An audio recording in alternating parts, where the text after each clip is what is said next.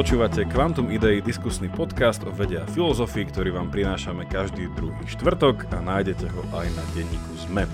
Ja som Jakub Betinský a aj dnes som tu hrdo za filozofiu. Ahojte, ja som Jaro Varchola a som vedec na Univerzite Komenského. Všetkých vás srdečne zdravíme pri našom 51. pokračovaní a dnes, ako je milým zvykom, e, sa tak nejako v, v veľmi presnej frekvencii raz za dva mesiace vraciame k nášmu Q&A formátu. Eh, takže aj dneska eh, máme eh, pre vás pripravené teda Q&A a ďakujeme za otázky, ktoré ste nám poslali a teda otázky hlavne od našich patrónov na Patreone. No a Jaro chcel spraviť nejaký oznam.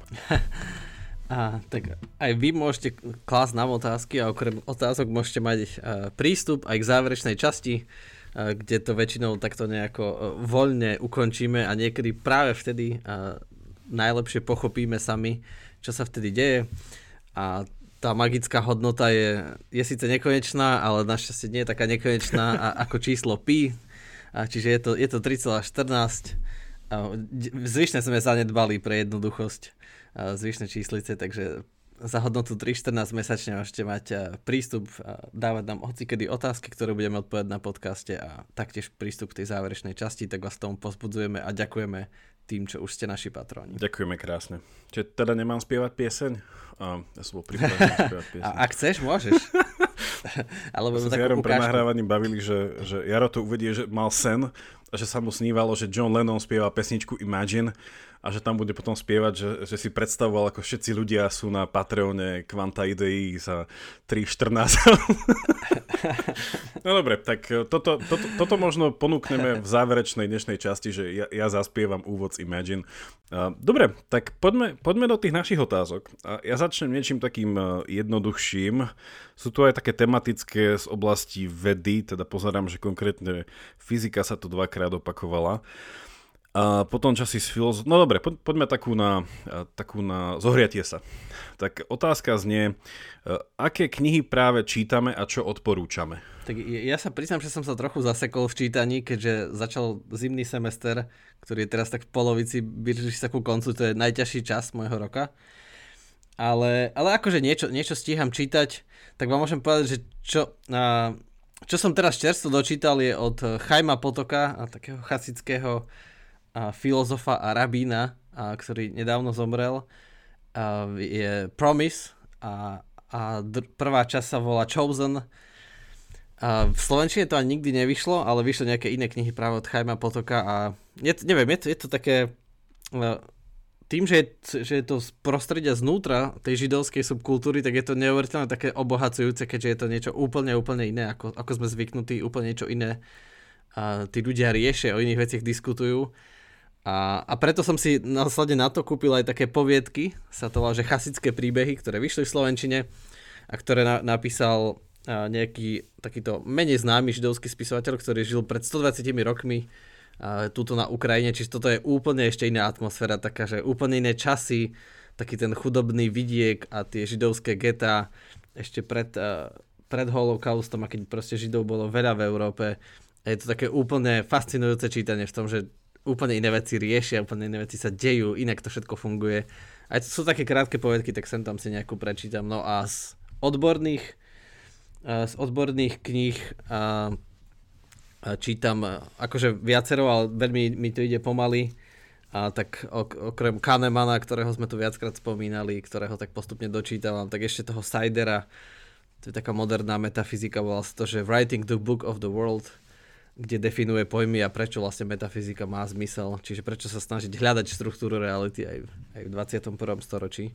To tak vysvetľuje a, a čiže to, to je také fascinujúce. Ale to už som viackrát spomínal, lebo mi to dlho trvá a ospravedlňujem sa, že sa pomaly posúvam a, ale medzi tým som kúpil ďalšie 4 knihy a ešte som ich aj neotvoril, takže... Ty máš vlastne v našich poslucháčoch takých, vieš, takých tých, uh, taký ten, uh, nie takých tých sudcov, ale takých tých pomáhačov, že oni tak kontrolujú ťa, vieš, že kde si už tom Kanemanovi, a takže Jaro to dáš, už si sa, kde si teraz, vieš, a vždycky musíš spraviť na Instagrame. vieš, ako keď sa niekto schudnúť, vieš, a dáva také tie fotky také, že nech, vieš, že nech ľudia podporia, tak ty musíš, vieš, také, že už som v Kanemanovi, už sme za polovicou všetci, oni yes. ja iba iba dám odporúčanie asi na niečo, čo už som spomínal, ale ja som teraz dočítal, uh, nikoho to neprekvapí, už spomínam všade tú moju obľúbenú uh, írsko-britskú uh, filozofku, spisovateľskú, spisovateľku Iris Murdoch. Uh, ja som teraz od nej dočítal román, no je to také divné, lebo po anglicky sú to všetko, že novels, ale Slovenčina má rozdiel, že poviedka, novela, román. Ale asi sú to romány, lebo je to také, že 250 strán plus, že, že asi by to neboli, novela je asi kratšia, typujem. No a volá sa to, že Zvon. Mm-hmm. Je to aj v češtine, normálne som ho pozeral že na nejakom antikvariáte, dá sa to dostať aj v češtine. A je to veľmi zaujímavé, ja som to spomínal aj, e, keď som mal taký live rozhovor s, s tým psychiatrom Michalom Patarákom, tak som z tej knihy niečo spomínal, že, že ona tam vlastne sa pozerá na niečo také, že na, na život uh, takej nejakej e, sekulárnej, no, takej laickej, laickej vlastne komunity popri nejakom kláštore a vlastne pointa je, že teda v tom kláštore niečo s tým zvonom. Je to celé veľmi napínavé, filozoficky podmazané, dostala za to e, nejakú cenu. Čiže toto som teraz dočítal a teraz vlastne čítam ďalšiu, e, ďalšiu knihu od nej, ktorá sa volá že Čas anielov, alebo Časy anielov. A je to úplne super, lebo je to knižka, ktorá si berie za hlavnú tému tú ničeho tézu, že ak Boh je mŕtvy, tak čo? A teda ten názov tej knihy implikuje, že ak Boh je mŕtvy, tak nastáva čas anielov.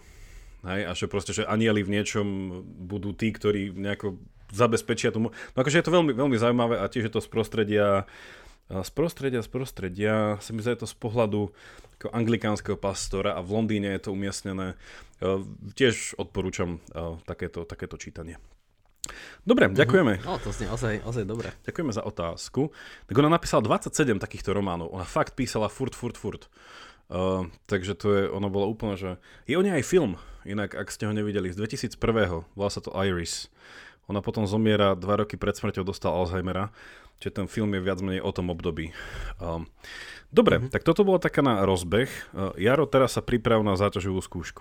Uh, uh, prečo si dokážeme predstaviť aj to, čo napríklad ani fyzicky, ani fyzikálne nie je možné? Na čo je nám takáto rozsiahla fantázia, teda predstavivosť? A má nejaké hranice? To je veľ, veľmi dobrá otázka. A aj je to také, no, dalo by sa to o to tak pochybovať, že, že ozaj si dokážeme predstaviť niečo, čo je fyzikálne nemožné. Lebo keď si predstavíme, že by, neviem, že by sme sa vznášali, tak aj to je nejako fyzikálne možné, len je to ako, že na Zemi by sa museli splniť nejaké iné podmienky, aby sme tú gravitáciu vyrovnali. Alebo že si predstavíme, neviem, planetu, kde žijú iba rúžové jednorožce, a tak aj to je vlastne možné, len je to veľmi nepravdepodobné, že by sa tam ocitli, ale tiež je to vlastne možné. A, ale, ale, je to, je to, ale veľmi sa mi páči tá otázka, a, čiže vďaka... A, je to také presne, že taká tá sila myslenia, a aj to, to som párkrát spomínal, že, že presne z tejto maličkej kopy hliny a vieme toľko veľa vecí o celom vesmíre a tak hlboko vidíme dovnútra hmoty a, dovnútra veci a tak ďaleko do, do vesmíru, kde sa nikdy nemôžeme dostať, čak ešte aj na Marse sme neboli, čo je ako blízko a pritom vidíme milióny a stovky miliónov galaxií a vieme opísať všelijaké javy, čo sa tam dejú, že to sú úplne šokujúce veci.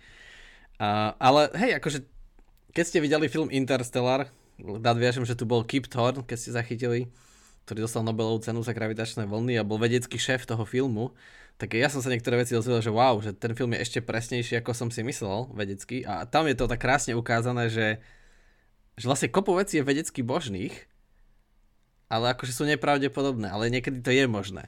Že keď si, keď si vypočujete ešte raz našu epizódu o entropii, tak niekedy akože entropia je vlastne tá pravdepodobnosť, že veci sa dejú a my starneme, ale teoreticky je fyzikálne možné, aby sme mladli, len je to veľmi nepravdepodobné. Tá pravdepodobnosť je super nízka, alebo že by sme prešli cez stenu že to sa veľmi nedá, lebo sa skladáme z obrovského množstva hmoty, ale jed, jeden, jeden, jeden elektrón prejde. Môže sa správať chvíľu ako vlna. Čiže, ale, ale, ale skvelá, skvelá otázka sa na tým zamyslieť. Čiže neviem ale od odkiaľ sa berie taká tá predstava, že tá sila ľudského myslenia je, je úžasná a, a predstavivosť je... Einstein povedal slávne, že predstavivosť je ešte dôležitejšia ako, ako múdrosť že on mal veľmi veľkú predstavu, na cez najväčšie veci došiel tak, že si predstavoval, že letí na lúči, na, na lúči svetla a že čo by videl, keďže svetlo je také, že on ide tak rýchlo ako svetlo, tak uvidí niečo alebo nie. A vlastne to je taký jeden jeho známy, na čím sa zamýšľal, keď vraj bicykloval z domu do, do toho patentového úradu v Berne, tak vraj o, o tom rozmýšľal a potom došiel na neuveriteľné veci. Čiže sila predstavivosti je, je úžasná, ale k tomu iba by som dodal, že že viac vecí je vedecky možných a fyzikálne, ako, ako si bežne myslíme. Že keď sa to na tým hlbšie zamyslíme, šialené veci sú možné. Ja by som teda prek- prekrútil ten Einsteinov výrok na to, že predstavivosť je podľa mňa nevyhnutnou podmienkou múdrosti že mne sa to vždycky páčilo, že, že Aristoteles, keď boli tie antické teórie poznania, čiže vlastne, že tá abstrakcia, že vedieť niečo vyabstrahovať, že, že to je vlastne základ poznania, hej, že nejakým spôsobom my z toho, čo sa otlačí do naši, našich zmyslov, vieme cez nejaké asociácie vyabstrahovať nejaké myšlienky, s ktorými potom pracujeme, že tá, že tá predstavivosť, že naozaj je, mi príde, že to je, to, to je naozaj, že to je taký ne, možno neuznaný základný uh, kameň poznávania ako takého, ale ja, ja pri tom, keď rozmýšľam na toto otázku, aby som ponúkol takú radikálnu tézu a povedal, že, že ono v podstate dosiahnutelné je len to, čo je predstaviteľné a málo toho dosahujeme, lebo málo si predstavujeme. Hej, v zmysle toho, že ja by som sa ani tak nebal toho, že kde sú hranice poznania. Práve blbé je to, že my nechceme stále tie hranice posúvať ďalej. Že, že ak, ak, ak tá otázka teda znela, že či si dokážeme predstaviť aj niečo, čo nie je možné, tak ja by som povedal, že nie, práve naopak, že my si musíme predstavovať to nemožné a s týmto zmožniť, že ono svojím spôsobom jasné, že mne už sa niekde, chcel som povedať, že, e, v, v, e, že otvára nejaký vreckový nožik, ale teda tým som chcel povedať Immanuela Kanta, že už Immanuel Kant mi tuto uh, jeho myšlienky hneď rezonujú v tom, čo sa teda nazýva to si možno pamätáte z maturity, ak ste mali nosku a vtedy možno nikto nevedel, že prečo sa to tak hovorí, ten, ten jeho tzv. transcendentálny idealizmus. Ale teda v skratke toho, že keď sme sa o tom bavili aj v minulých epizódach, eh, že, že naozaj sú nejaké tie, eh, ako on to nazval, tie, tie čisté intuície nášho poznania, že sú isté koncepčné rámce, mimo ktoré nevieme myslieť, lebo myslíme nimi. Hej? A tam je hlúpe sa proste spýtať, že vieme myslieť na dne? No nie, lebo cez ne myslíme. Hej? Že to je v podstate iba isté pokorné prianie obmedzenosti, ktorá ale, keď ju príjmeme ako nástroj, tak vie nehorázne veci. Hej? Že, že, že šachista tiež nie je dobrý šachista, pretože odmietne proste to, že tá šach, šachovnica končí hej, a má limitovaný proste počet poličok. Nie, práve, že, že vie na nej robiť tie zázraky. Čiže to by ja som chcel takúto, že aj, a teda filozofia má veľa čo, a tu vidím aj krásny prienik vlastne, že, že že s vedou a hlavne s fyzikou, že, že ten, tá, tá sila tej predstavivosti naozaj je sila toho poznávania.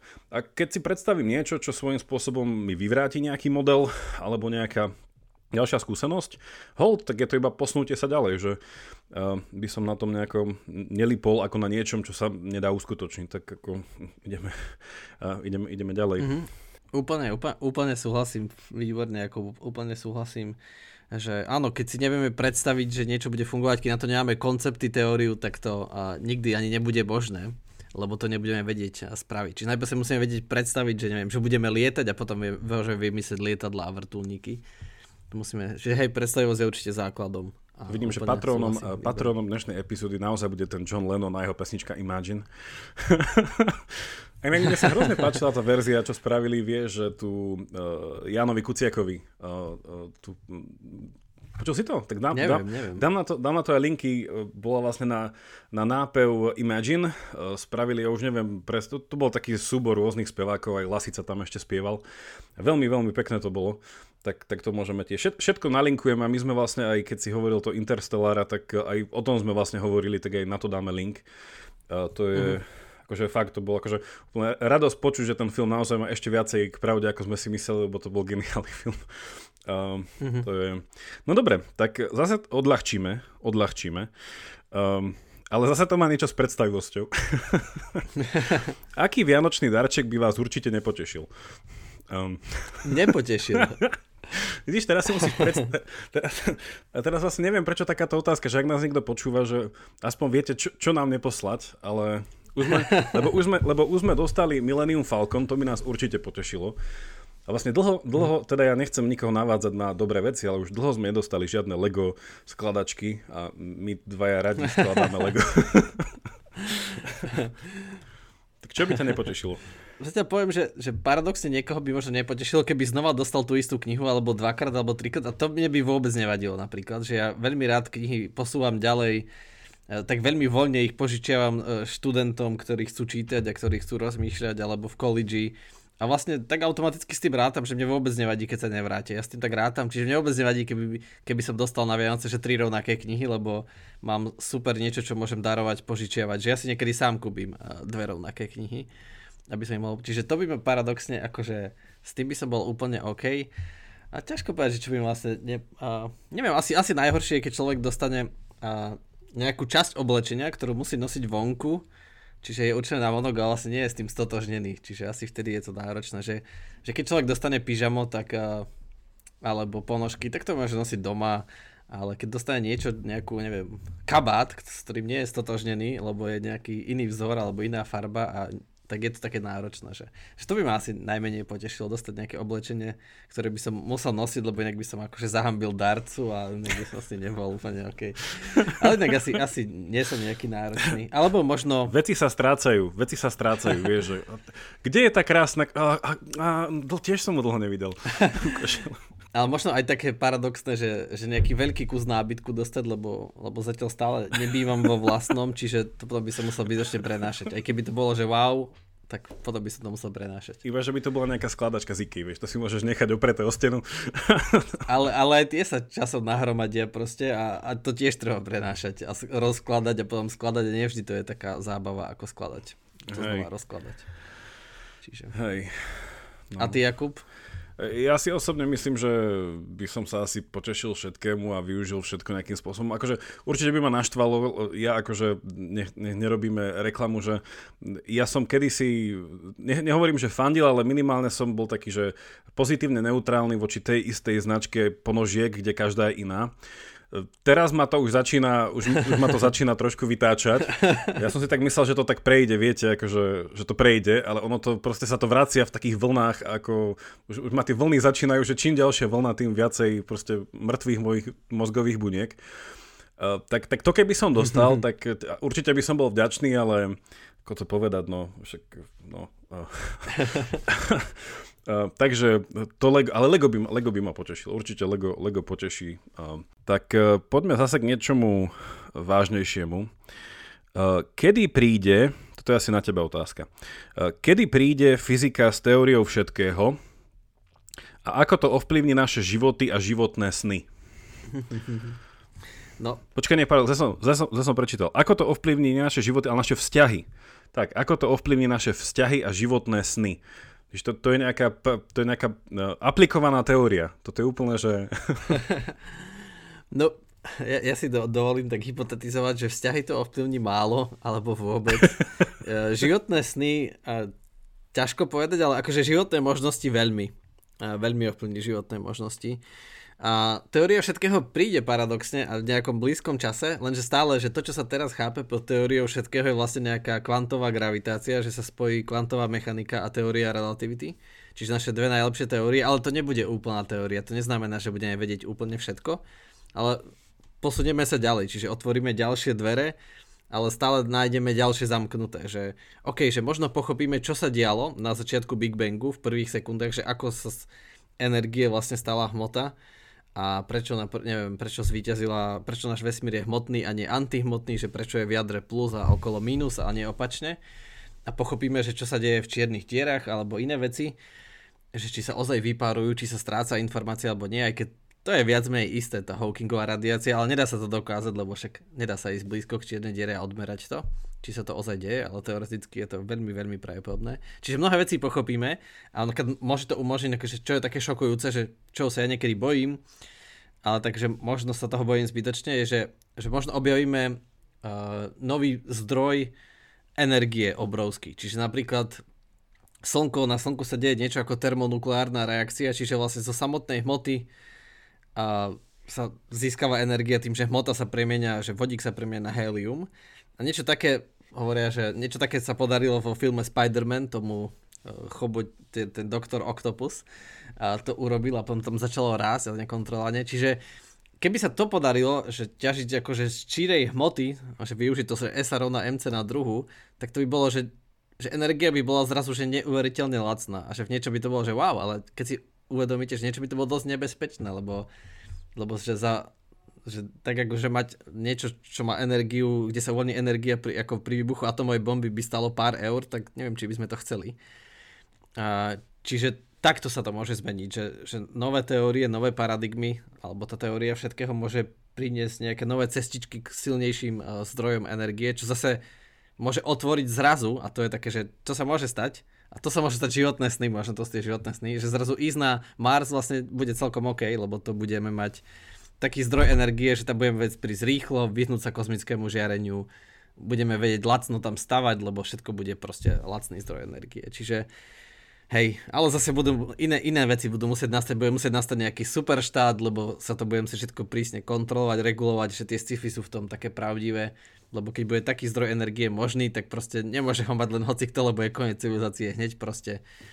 Čiže hej, zmenia sa, ale zase bude, otvorí sa presne to cestovanie po vesmíre. Lebo to závisí že od energie, ako dlho to trvá. Proste keď tam iba spalujeme vodík za pomoci kyslíka, že tam nosíme tekutý kyslík, tekutý vodík, tak proste to má svoje limity a ďaleko sa nedostaneme, že využijeme iba túto chemickú energiu.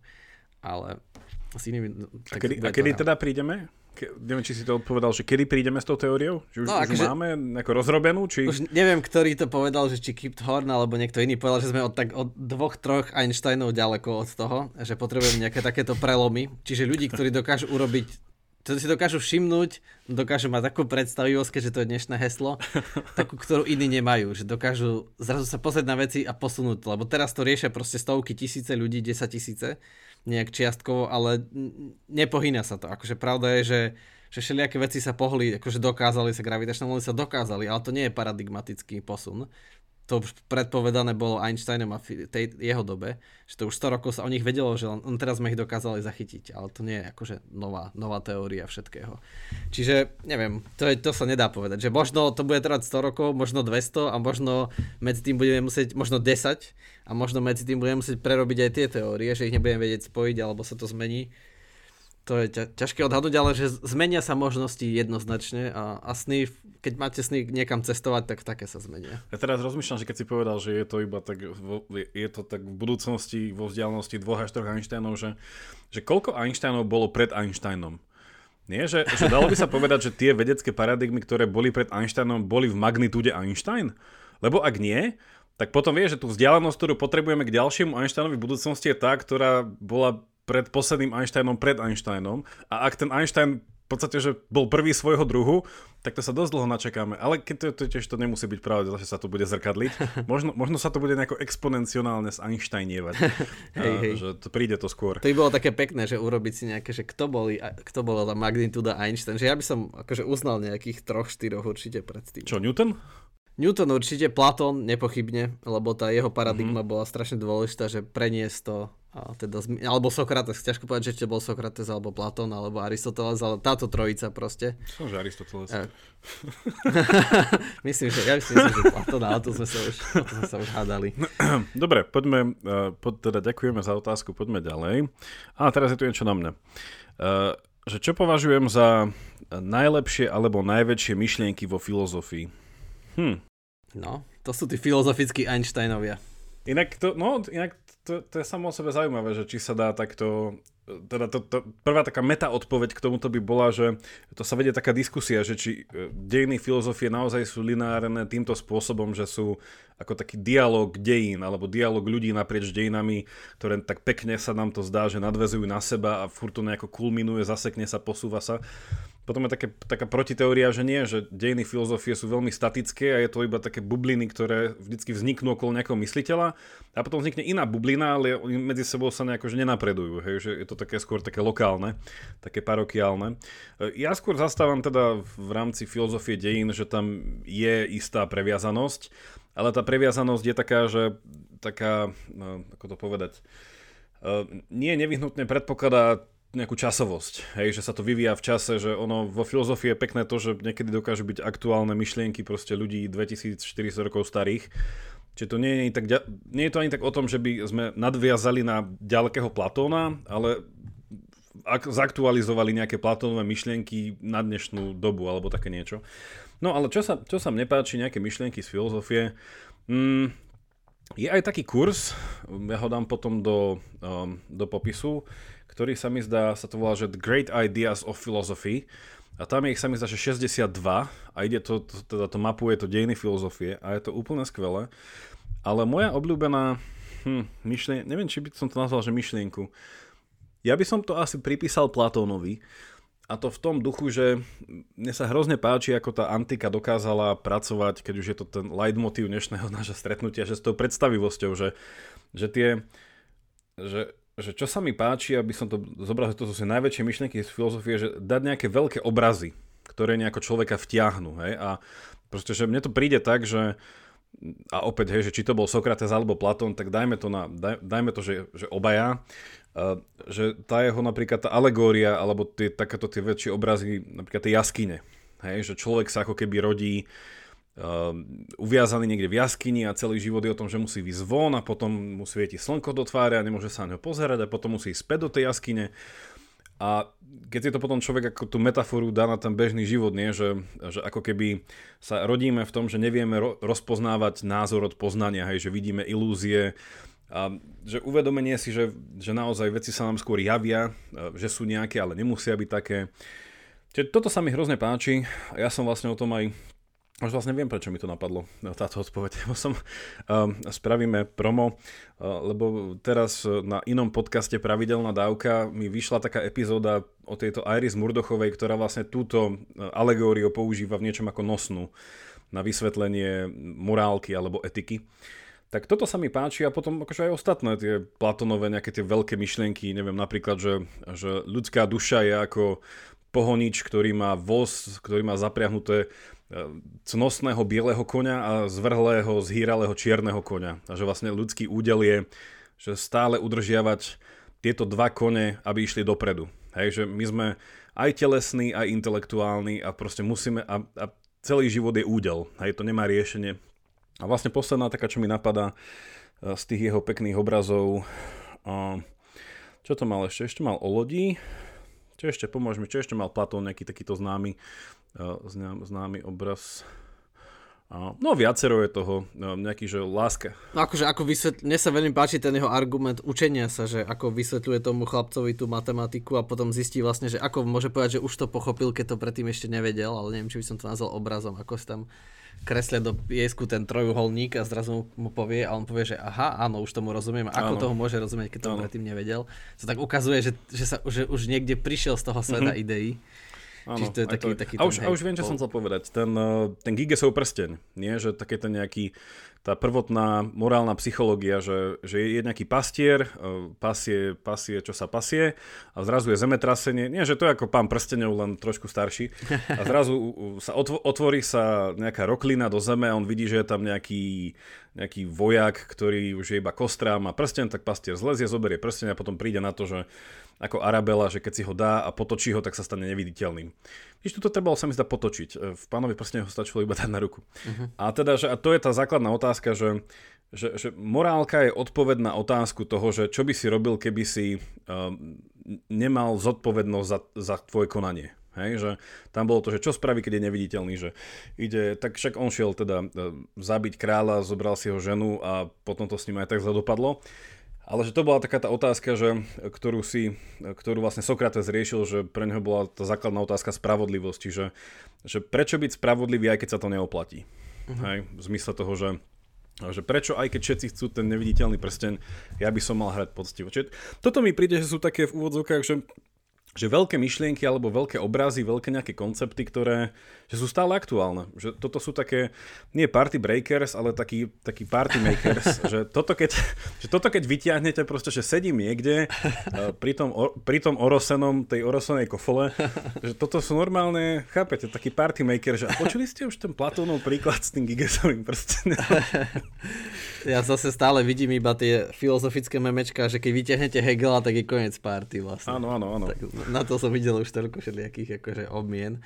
Ale z tej spravodlivosti som chcel dodať, že ešte to je tiež ďalšia geniálna Platónová myšlienka, že tak asi tá filozofia predsa len bude o Platónovi iba, že on to všetko začal, ešte pána prstňov vymyslel, sme sa dnes dozvedeli, čiže to je strašné, čo všetko ten Platón vymyslel. Tak je ešte to v tom dialogu Eutifro, že že ako, ako vlastne sa spýtal, že, uh, že, tí bo, že keď išiel zdať tie vďaky Bohom, že či to, čo bohovia robia, je dobré, pretože to robia, alebo že najprv to je dobré a preto to tí bohovia robia, že, že zrazu takto challengeovať uh, tie povery a mýty a stiahnuť taký ten koncept toho, že čo je spravodlivé, čo je dobré, úplne akože na, na, na realitu celkovo, že niečo, čo presahuje aj tých, tých olympských bohov tak tam sa nad tým zamýšľal, že to bolo také tiež, že, že wow, že taká jednoduchá položená otázka, ktorá by vlastne bola aplikovateľná aj dnes. A tam je, a tam je, zase, a tam je zase presne ako ty hovoríš super na tom, že, stále je aktuálne. že podľa mňa preto sú tie dialógy a tá dialogická forma tej filozofie, to je, že nadovšetko, e, že to je naozaj také vťahnutie do príbehu, nie do také nejakej až, až nejakej krímy, lebo to, presne tento Eutifron, ako hovoríš,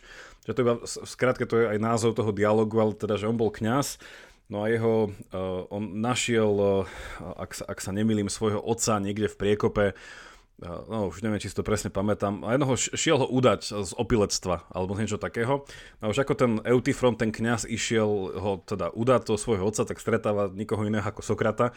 No a že kam ide, že Eutifron, bla bla bla, bla bla bla. No a vystal z toho otázka, že prečo si Eutifron myslí, že je dobre ísť spraviť to, čo si myslí. No lebo proste bohovia kážu, že to je dobre. A presne ako ty si povedal, že tam bola tá otázka, že je niečo dobré, lebo to bohovia chcú, alebo aj bohovia to robia, pretože je to dobré. Ale ak to robia bohovia, pretože je to dobré, existuje ešte niečo mimo bohov, hej, a tam proste by to bolo... Že toto sa aj dneska často rieši, keď sa učí aj morálna filozofia, že, že, že čo je nejaký základný kameň filozofie, že je to nejaká božia vôľa, alebo je to proste nejaký, že, že, že, že odkiaľ pramení dobro. Hej, že to je tá skvelá, zase Platonová otázka, 2000 neviem koľko rokov stará. Uh, no dobre, ideme ďalej. Toto dáme na také odľahčenie. Hm. Taká otázka. To je, podľa mňa bude všetkým jasné, čo si ja myslím, ale uvidíme, čo, čo ty povieš, čo ty si myslíš. Že otázka znie, že, že ak by ste sa nenarodili na Slovensku, aká je vaša top, top krajina a kultúra, do ktorej by ste sa chceli narodiť? Tak to ja to odpovedať nemusím, to poslucháči vedia a ty by si, a ty by si čo povedal? Neviem, akože nemal som možnosť zažiť tak akože hlbšie veľa krajín, akože určite Veľkú Britániu som mal a, zažiť Anglicko a v Švajčiarsku som strávil nejaký dlhší čas a inak už asi, že taký dlhší čas možno v Taliansku, že som strávil niekoľko mesiacov, ale v iných krajinách som nemal možnosť tak akože zažiť ich tak, tak až znútra, takže a tieto všetky, no Taliansku mi asi menej vyhovuje, čiže uh, neviem, asi, asi tiež tá Británia by bola pre mňa zaujímavejšia, akože súhlasím s Jakubom. Ako, ako Švajčiarsko, proste tam človek má pocit, tam všetci lyžujú, behajú, športujú, všetci tam žijú zdravo a tam to je ako, že každý víkend chodili na, na dve, dve túry, tak aj tak nikdy neprejete všetko, tam je to proste šialné, čo tam všetko je, koľko, koľko hikingových uh, turistických chodníkov, koľko cyklociest, akože úžasná krajina, ale zároveň tam také, že veľmi veľa pracujú, ale tak, tak akože tak, neviem, to také, také európske Japonsko, niekedy som mal z nich pocit, že tam sa proste maká do večera a je to také, také formálne všetko, neviem, akože asi Británia mi vyhovuje viac, ten, ten zážitok bol predsa aj lepší. Ja, ja v tomto súhlasím asi s našim podcastovým kolegom eh, Tomášom Prokopčakom z Dobrého rána, ktorý my sme v tomto na jednej lodi, že ideálne počasie je od plus 15 do minus 15 a nič nad tento interval. Čiže naozaj nejaké severské krajiny, kde akože ja teraz asi si pohnevam väčšinu väčšinu našich poslucháčov, ale ja bych som bol normálne za to, aby, že ako je letný a zimný čas, že aby sme prešli na Slovensku iba na dve ročné obdobia. Hej, že, že iba dlhá, dlhá jar a dlhá jeseň. Že ja nejako tie leta a tie veľké zimy, že akože keď už tak, tak radšej veľ, väčšiu zimu. Ale hej, určite, že ja s tým, že ja som teda žil v Taliansku 5 rokov, v Belgicku 2 roky, v Anglicku 3 roky, ale určite by som sa asi chcel narodiť ako, ako, nejaký, ako, ako nejaký Angličan. Ale tak to ja nehovorím nič nové. Takže toto je na teba otázka, že aký najbližší veľký objav vo vede, tým sa asi myslí fyzika, alebo možno vo všeobecnosti veda, nás čaká. Tak dajme, že, dajme, že tebe blízka časť vedy. Že vnímaš, že by vo fyzike alebo teda vo veciach, ktorým sa venuješ, že, že je na spadnutie niečo? Tuší sa niečo no, veľké? No, tu by som povedal, že, že vo fyzike nevnímam niečo, že je až tak na spadnutie. Že tam mám pocit, že skôr s ľudským mozgom je to viac na spadnutie. že aj čo sme sa tu s Peťom Jedličkom bavili, tak za posledné roky nás zaskočili veci. Proste, ne, neviem koľko je to presne, ale to menej ako 15 rokov, keď sme vlastne zistili niečo šokujúce, že aj vlastne aj mozgové bunky sa vedia obnovovať a regenerovať. Je to veľmi pomalé, ale sme to hrozne dlho nevedeli, že ešte v roku 2000 sme to nevedeli. Alebo teraz, keď sme si doteraz sme si mysleli, že ľudský mozog proste funguje, že celý neurón reprezentuje nejakú nulku alebo jednotku logickú, ale sme zistili, že ten neurón má, to sme vedeli, že má tých tis, stovky tisíc dendritov, ale že ten dendrit samotný, nie že je nulka jednotka, on dokáže vykonať logickú operáciu, nejakú konjunkciu alebo disjunkciu, že sám. Že na ňom sa to udeje, na tých e, ionových kanáloch obľúbených Jakubových, ako sme minule spomínali. Čiže že tam, tam je to také, že tam sa dejú veľké, veľké objavy a tam skôr očakávam, že, že to akože každý deň môžem a, akože môžem očakávať, že niečo sa objaví a že sledujem tie najväčšie vedecké časopisy a um, tak mám, mám pocit, že z toho to ide najviac, že, že čo sa týka neurovied, že, že tam sa dejú zaujímavé veci. Akože samozrejme, že vo vede časový kryštál, čiže sme doka- to, Čo je akože- časový že... kryštál? Ja si teraz predstavujem Harryho Pottera a Kameň mudrcov, ale nejako, nejako inak mi to nasvetli. Čo, čo je časový kryštál? Kiež by to bolo také. Je, je to vlastne iba nejaká, nejaká, nejaká sústava hmoty, ktorá, kde, je uká- kde bolo ukázané vlastne, že... Ako to povedať? Sám tomu až tak super nerozumiem, ale z toho, čo tomu rozumiem, to, čo sme vedeli, že vlastne na tie elementárnej úrovni si tie častice proste nedodržiavajú čas, akože robia si z neho hoci čo, že pre nich je jedno, či je to budúcnosť alebo minulosť na tej, na tej kvantovej úrovni, tak teraz sme vlastne do, dokázali cez ten časový kryštál, že, že vlastne ten systém si dokáže zrazu požičiavať energiu z minulosti alebo naopak z budúcnosti. Čiže nezachováva energiu, ale si ju požičiava, ako keby, že si ju požičiam z minulosti a zrazu mám viac a, a opačne. Čiže toto je niečo také ukázané, čiže hej, a, alebo s kvantovými počítačmi bude veľký objav, to je taká aplikovaná veda, ale keď dokážeme to, čo vieme už, že dokážeme to postaviť a narábať s tými qubitmi, tak zrazu tiež sa veľa vecí zmení v technológiách, že to naše kódovanie, ktoré teraz používame cez prvo čísla, vlastne bude zlomené v priebehu sekúnd cez kvantové počítače, ale zase na niečo ich neaplikujeme. Čiže to sú také vedy, akože skôr v neurovedách a také technologické kvantových počítačoch, ale kto vie, akože hovorím, že, že ťažko sa dá predvídať, je to o predstavivosti jednotlivých geniálnych ľudí, a, ktorí zrazu sa na to pozrú inak a, a možno niečo, niečo prídu, ale, ale akože Hej, aj podľa toho, že za čo sú tie Nobelovky za posledné roky za fyziku, tak je to skôr také, že že sa niečo potvrdí, čo už sme očakávali, hej, že napríklad tie druhy neutrín alebo, alebo tie gravitačné vlny, že skôr by som v tých neurovedách očakával nejaký, nejaký veľký prielom, ktorý môže znamenať nejakú kyborgizáciu ľudí postupnú alebo niečo také. Keďže samotne s Jakubom sme viackrát sa tomu venovali, aj sme o tom rozprávali, že umelá inteligencia má veľmi jasné a zatiaľ neprelomiteľné limity, ale keď lepšie pochopíme mozog, tak ho môžeme presne enhancenúť a, a zase môžeme, presne ako hovoril aj Peťo Jedlička, túto podcast dozadu alebo dva, že, že vieme, že on si to vie predstaviť, že proste zlepšíme pamäť e, ľuďom alebo niečo také intelektuálny výkon tým, že im niečo dáme do mozgu, keď to lepšie pochopíme. Čiže asi to, to je niečo také, čo najviac očakávam. Ja si viem tiež Peťa predstaviť ako kýborg, ale no uvidíme, čo jeho rodina na to. Ešte, ja, teraz, ja, teraz tak, ja teraz tak rozmýšľam a to otázku, že keby som bol taký, e, taký sprostý a zvrátil si to, že do oblasti filozofie, že keby sa ma niekto spýtal, že aký najbližší filozofický breakthrough očakávam a že, a že čo vyplýva z top časopisov, čo sledujem. Ale nie, že ja by som normálne by som si túto otázku zodpovedal, že, lebo ja si tak pamätám, že tak ono však každý človek, ktorý sa niečomu venuje v istom bode si musí sám pred sebou opodstatniť, že prečo to robí, na čo to robí, čomu je to dobré. No a niektoré povolania to má jednoduchšie, niektoré ťažšie, ale ono v niečom filozofia je taká mrcha v tomto, že eh, hlavne dneska, že čo je to filozofia, na čo to je, že a teda, že v, v mojej snahe ospravedlniť si, e, alebo od, zodpovedať túto otázku som vlastne založil podcast Pravidelná dávka. Ale nie, že, že mne sa páčilo, ako to písala jedna už zosnulá uh, filozofka Mary Midgley. Um, ona napísala takú knižku tesne pred smrťou, že, že čo je to filozofia. A tam ona iba tak počiarkla, že dve veci a akože nepoviem nič nové, že jedna je taká, že filozofia naozaj má ten, má ten tú schopnosť tým, že je to skôr že koncepčná disciplína a je tak, že abstraktná v tom, že spája myšlienky, že ona má byť naozaj mostom medzi rôznymi nejakými tými, uh, nazvem to, že myšlienkovými systémami. A že jeden je, že napríklad, že veda, svet vedy a slovná zásoba a koncepty, ktorá používa veda. Potom sú to iné druhy, napríklad, že humanitných zameraní, potom sú to nejaké veci ako, neviem, až keď ideme do nejakej veľkej obrazotvornosti ako e, umenie a náboženstvo, že, že filozofia má byť taký ten ústavičný premosťovač a taký, že pomáhač nejakého vzájomného chápania sa.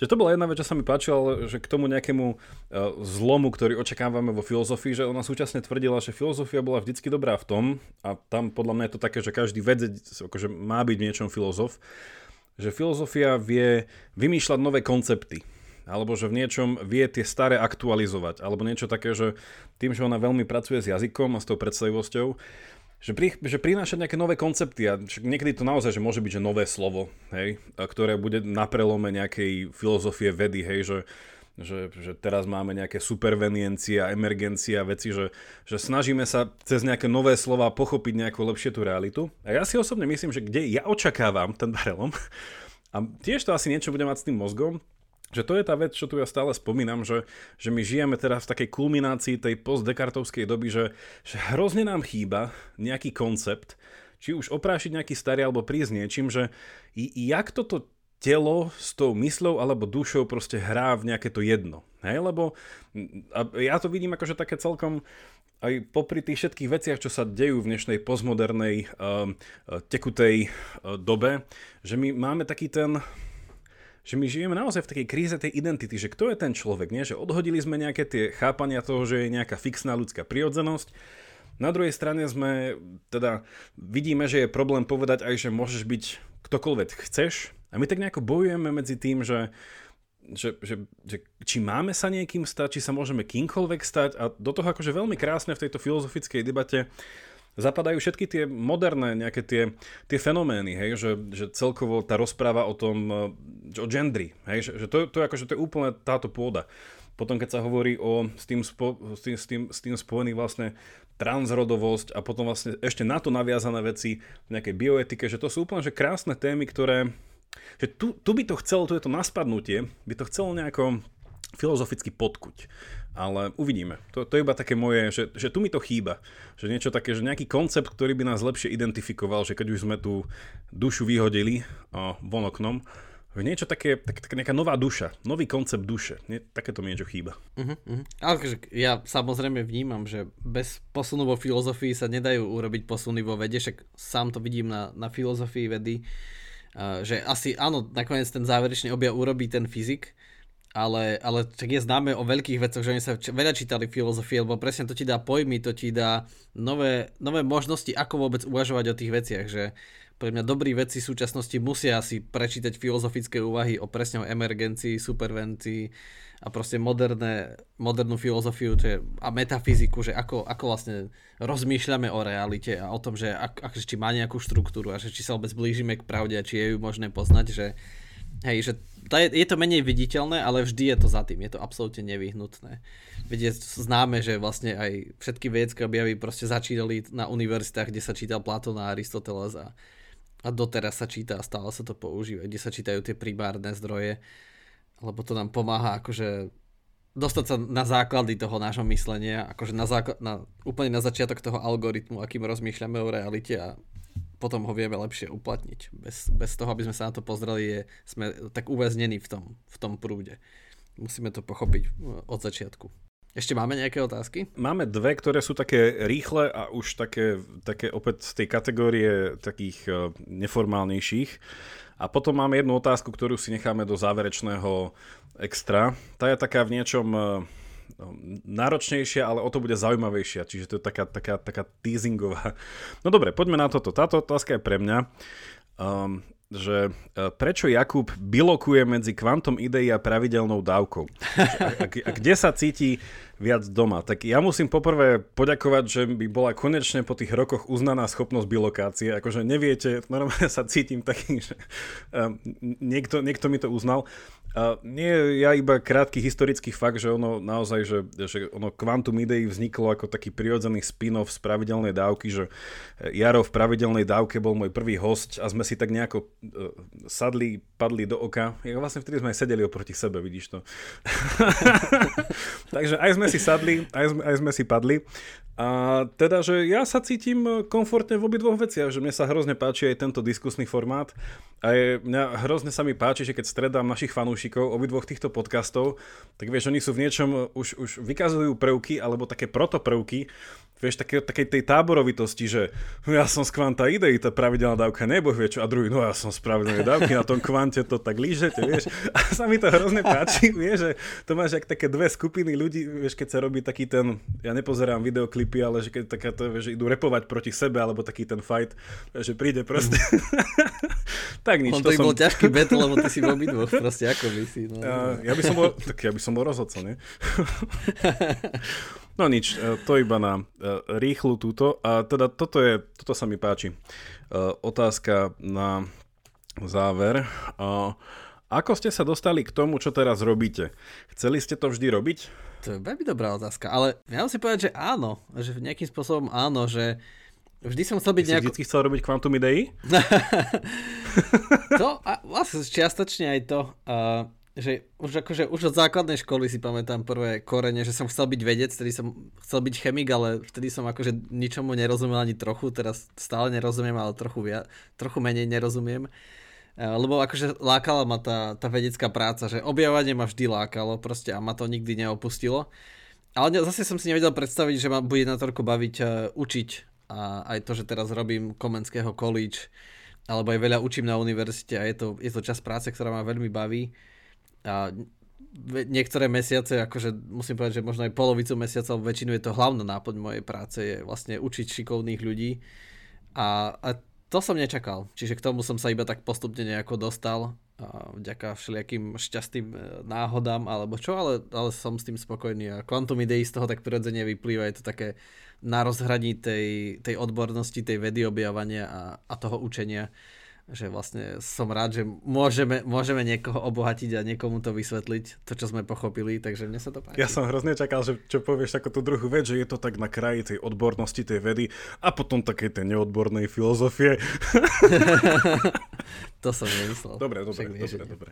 Uh, uh, pekne, pekne. Ja, ja v tomto, ja neviem, či niekoho sklamem alebo poteším, ale dúfam, že pozbudím, že ja som dlho nevedel, čo chcem robiť. Ja som taký ten uh, ja som v podstate, keď som šiel, ja, ja som si myslel, že budem, keď som maturoval, tak som si myslel, že budem prekladateľ tlmočník. Po mňa hrozne bavili jazyky. Až natoľko, že som si povedal, že nejdem študovať jazyky, ale niečo v tom jazyku, tak som si vybral, že idem študovať medzinárodné vzťahy v taliančine kvôli taliančine. Nerobte to. spätne, si, spätne si uvedomujem, že... Čiže ja som, čiže ja som potom prešiel k nejakej... Akože, že, akože som mohol byť diplomat. Potom som chvíľku sa videl, že budem ekonomický analytik. E, potom, e, čo som sa videl? Aha, potom som mal hrozný skrat a chcel som byť buď psychológ alebo šéf-kuchár. A potom z toho nejako vzýšle som sa dostal ku filozofii a tam som zakotvil. A vyzerá to, že asi, keď to tak spätne reflektuje, tak ono to tak k tomu nejako viedlo. A, a ešte kedy si som chcel ísť do divadla. Ale takže tak nejako to sa to spája. Takže určite to prirodzené viedlo k tej filozofii. Ale ako by, um, ke, ako by bol určite dobrý herec, akože ja by som za neho ručil. Akože. Sú, sú Jakub herci, čo začali neskoro kariéru, stále to môžeš zvážiť. Akože. Alebo sa môžem vrátiť tej diplomácii. Že, vieš, že, ako, no dobre, ja spravím taký tzv. Uh, oslý mostík. A vieš čo, Jaro? Ja som tak minule uvažoval, a spomínajúci, keď som študoval filozofiu v Belgicku. My tam mali taký predmet, sa to volalo, že filozofia súkromného práva. A čo bolo úplne že fantastické, že, že študovať, že ako sa vyvíjalo súkromné právo a koncept vlastníctva naprieč dejinami. A pamätám si tam odtiaľ takú myšlienku od toho už tebou spomínaného Hegla, toho party breakera. že keď si donesiete na party fenomenológiu ducha, tak zostanete tam sám aj s tým duchom, aj s tou fenomenológiou. Ale, ale teda Hegel mal takú skvelú myšlienku v inej knihe, ktorá sa volá Základy čo to je Elements of the Philosophy of Right, základy filozofie práva, asi také niečo. A on tam mal takú myšlienku, že, že súkromné vlastníctvo je, to nie je vec, že tak si povieme, že môj mobil je súkromné vlastníctvo. A on tvrdil, že súkromné vlastníctvo je morálna kategória, že je to vlastne časť tvojho charakteru. Je to spôsob, ako sa pozeráš na svet. A to malo taký pekný záver, že keď je taký ten fight, nie, že, e, že, že spoločné vlastníctvo alebo súkromné. Nie spoločné, lebo tí, čo majú súkromné, sa nepodelia, tak ich aspoň zdaňme a dajme im vysoké dane. No, tak on mal tuto, takže taký ten záver, čo si pamätám z jednej prednášky, bol veľmi pekný, že, že tým, že súkromné vlastníctvo, ak je to pravda, je to morálna kategória, že my nikdy nemôžeme ľudí nútiť byť dobrými. Hej, v zmysle tom, že ak je to morálna kategória, ja by som ťa nemal nútiť daňami, aby si mi dal svoje súkromné vlastníctvo a tvoj, a tvoj majetok, ale čo môžeme robiť je apelovať na svedomie ľudí k štedrosti. Hej, že vlastne, Jaro sa začal smiať.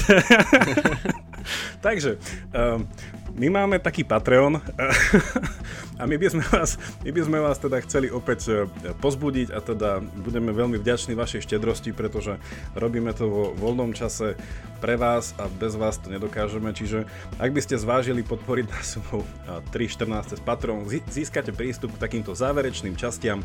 A teraz jedna nasleduje a ja iba teda poviem a teda No, to bude taká náročná téma, ale bude to zamknuté, takže pre vás patronov, takže uvidíte, čo si myslíme.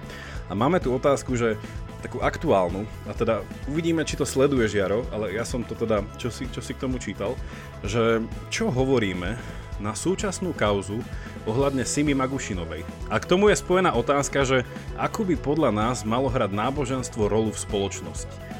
Tak takúto veľmi eh, k- kvantoideálnu otázku na záver sa pokúsime zodpovedať týchto našich záverečných extra častiach. Takže ďakujeme aj dneska, že ste boli s nami a hádam teda z týchto otázok vám niečo dobre padlo. No a prajeme pekný deň. Okay, majte sa.